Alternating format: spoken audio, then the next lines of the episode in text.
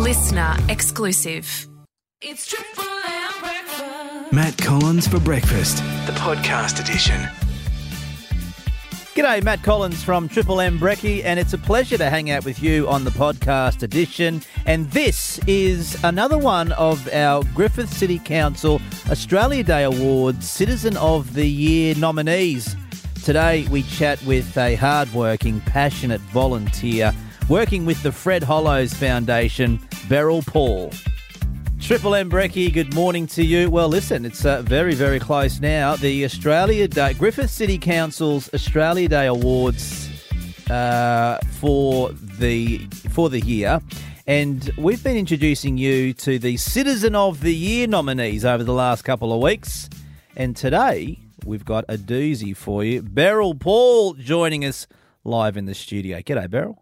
Good morning, Matt. How are you? I'm going fantastic. Thank you. Great to have you in the studio today. Thanks for giving us some uh, some time Well, thanks for having me. because uh, I know you uh, you use your time very very well um, in the Griffith region. You have been nominated as a Citizen of the Year for our region. Congratulations on that. Thank you. Was that a surprise? It was a big surprise. How did it come about? I got an, a phone call from the council to say I'd been nominated. Now listen, I know you're inclined to some colourful language, Beryl, but what? How did you respond to that phone call? I was home alone, so nobody heard. Oh, that's probably a good thing. Uh, all right, so and and my understanding is yes, you get the phone call, but they don't actually tell you much other than you've been nominated, not why, not who nominated you. You don't get any of that information, no, no. so you're still in the dark. Yes. All right. Uh, well, it is deserved in any case, um, and I'll let you tell us a bit more about the work you do with the Fred Hollows Foundation. All right. What would you like to know? Well, t- uh, you, you have a fancy title, don't you, Beryl? Tell us what that is. I'm a, an authorised, unpaid fundraiser. I see. Uh, one of the most important jobs of all, of course. Uh, for those that may not be aware, Fred Hollows Foundation, tell us a bit more about it.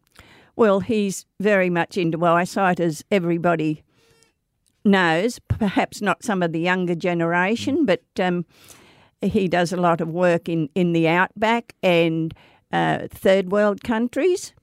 Very good organisation. Certainly is. Uh, sadly passed now, Yes. Fred. But um, as you say, uh, our Indigenous Australians and and and uh, many many people over, overseas, helping them to see again. I mean, goodness me, what, what there couldn't be many more rewarding things than uh, than to be a part of the Fred Hollows Foundation. And you actually met the great man, Beryl. I did, yes. I was very fortunate to meet him. Tell us about that experience because it was through meeting him that you decided to get involved. Well, I think I was so taken back meeting him, I didn't have much to say at all. it, uh, the thing he said to me, well, not just to me, but to others that were there Yeah. at that time, he said, doing nothing's not an option. So that's what I've run with since Mm. then, And that's all the best part of 16, 17 years ago. plus a few more. Oh, is that right? Um, doing nothing is not an option. I need to remember that on a Sunday afternoon, Beryl. I reckon. Uh, all right, now you're you, you are one of the uh, your fancy title was uh, something to do with fundraising. Um, what do you do around the MIA to fundraise?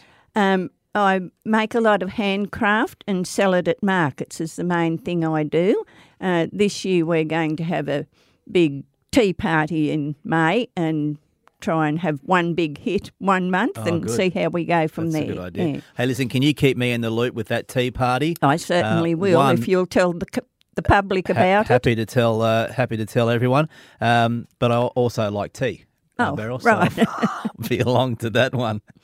Very good. And uh, you also have been involved with the Flying Padre, teaching kids about the Bible. I think this is remarkable. How did that come about? Well, it, it, was a very, very small thing living in Cobar. They always needed help, and I used to do the RI at the school, and a couple of times he, I went off with him in the plane. Not just me, others as well.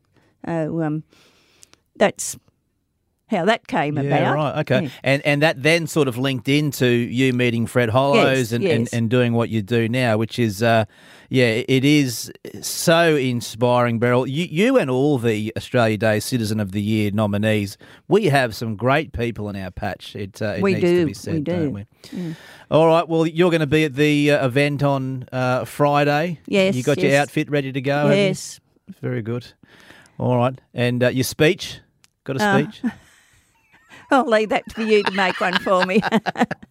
I don't think I'll be much help. Beryl Paul, all jokes aside, uh, congratulations on your nomination for Citizen of the Year. It is very, very well deserved, and thanks for your time this morning. Thanks for having me, Matt. Look forward to meeting you again. A listener exclusive.